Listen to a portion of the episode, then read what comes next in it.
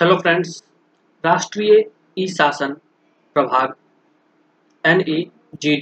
Electronics और सूचना प्रौद्योगिकी मंत्रालय ने डिजिटल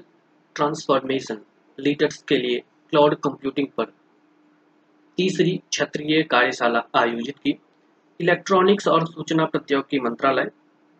के राष्ट्रीय ई शासन प्रभाग ने केंद्रीय मंत्रालयों, राज्य या केंद्र शासित प्रदेशों के सरकारी अधिकारियों, मिशन मोड परियोजना के अधिकारियों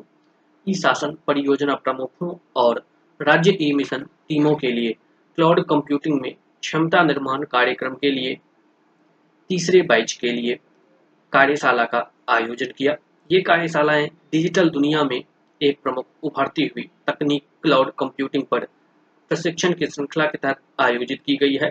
कार्यशालाएँ 15 से 16 सितंबर 2022 तक गुजरात आपदा प्रबंधन संस्थान गांधीनगर, गुजरात में आयोजित की गई। केंद्रीय मंत्रालयों और आठ राज्यों या केंद्र शासित प्रदेशों, दिल्ली, गुजरात, मणिपुर, केरल, महाराष्ट्र, गोवा, पश्चिम बंगाल और बिहार के 22 अधिकारियों ने दो दिवसीय आवासीय कार्यक्रम में भाग लिया। कार्यक्रम की रूपरेखा को निर्धारित करते हुए सुश्री शोभा रमेश पाठ्यक्रम निदेशक एनआईएसजी ने ज़ोर देकर कहा कि डेटा की सुरक्षा सुनिश्चित करने की आवश्यकता, डेटा के स्केलिंग के लिए पर्यावरण का प्रबंधन, प्रौद्योगिकी पहुँच और मानकीकरण का पालन किया जाना अब और नजरअंदाज नहीं किया जा सकता है।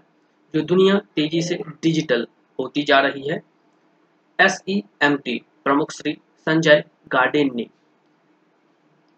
ई शासन को बढ़ाने में सिस्टम की इंटरऑपरेबिलिटी और क्लाउड कंप्यूटिंग की भूमिका प्रकाश डाला। उन्होंने आपदा प्रबंधन योजनाओं डेटा संरक्षण और महामारी आदि के दौरान इस उभरती हुई तकनीक के अन्य लाभों पर भी प्रकाश डाला। कार्यशाला में उद्योग, शिक्षा जगत और सरकार के विषय विशेषज्ञों की एक श्रृंखला को एक साथ लाया गया, जिसमें क्लाउड आर्किटेक्चर क्लाउड कंप्यूटिंग के बुनियादी निर्माण खंड डेटा विस्फोट, संभावित जोखिम और क्लाउड परिनियोजन से संबंधित चुनौतियाँ ई शासन को डिजिटल रूप से बदलने में क्लाउड की भूमिका और यह कैसे स्केलेबल और लचीले बुनियादी ढांचा प्रदान कर सकता है, डेटा आवश्यकताओं का आकलन कर सकता है और विपरीत कंप्यूटिंग के माध्यम से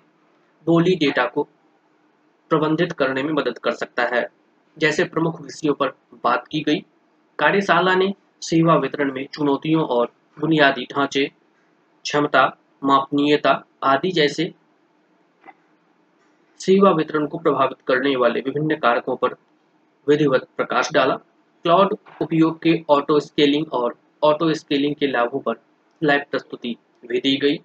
कार्यशाला का दूसरा दिन आम मुद्दे और चुनौतियों पर केंद्रित था, जो सरकारी विभागों के साथ समन्वय करते हुए और उन पर काबू पाने की रणनीतियों पर केंद्रित थे।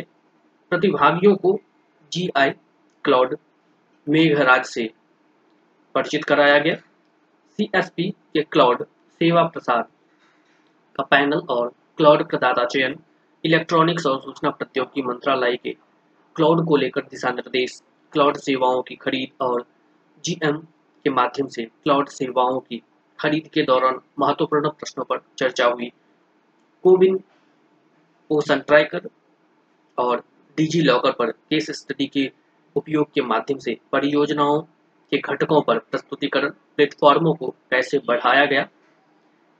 कैसे सावधानियाँ बरती जाए और सभी अनुप्रयोगों के लिए व्यवसाय निरंतरता की योजना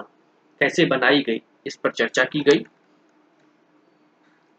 सरकारी अधिकारियों के लिए आयोजित क्लाउड कंप्यूटिंग प्रशिक्षण की श्रृंखला में यह तीसरी कार्यशाला है।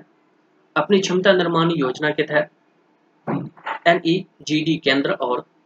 राज्य दोनों स्तरों पर सरकारी अधिकारियों की क्षमता निर्माण के लिए विषयगत प्रशिक्षणों को क्रियान्वित कर रहा है, ताकि ई शासन पहलों में कंप्यूटिंग क्लाउड के विशाल लाभों का इष्टतम उपयोग करने के लिए पर्याप्त ज्ञान, उपयुक्त दक्षताओं, कौशल सेट की उपलब्धता सुनिश्चित की जा सके।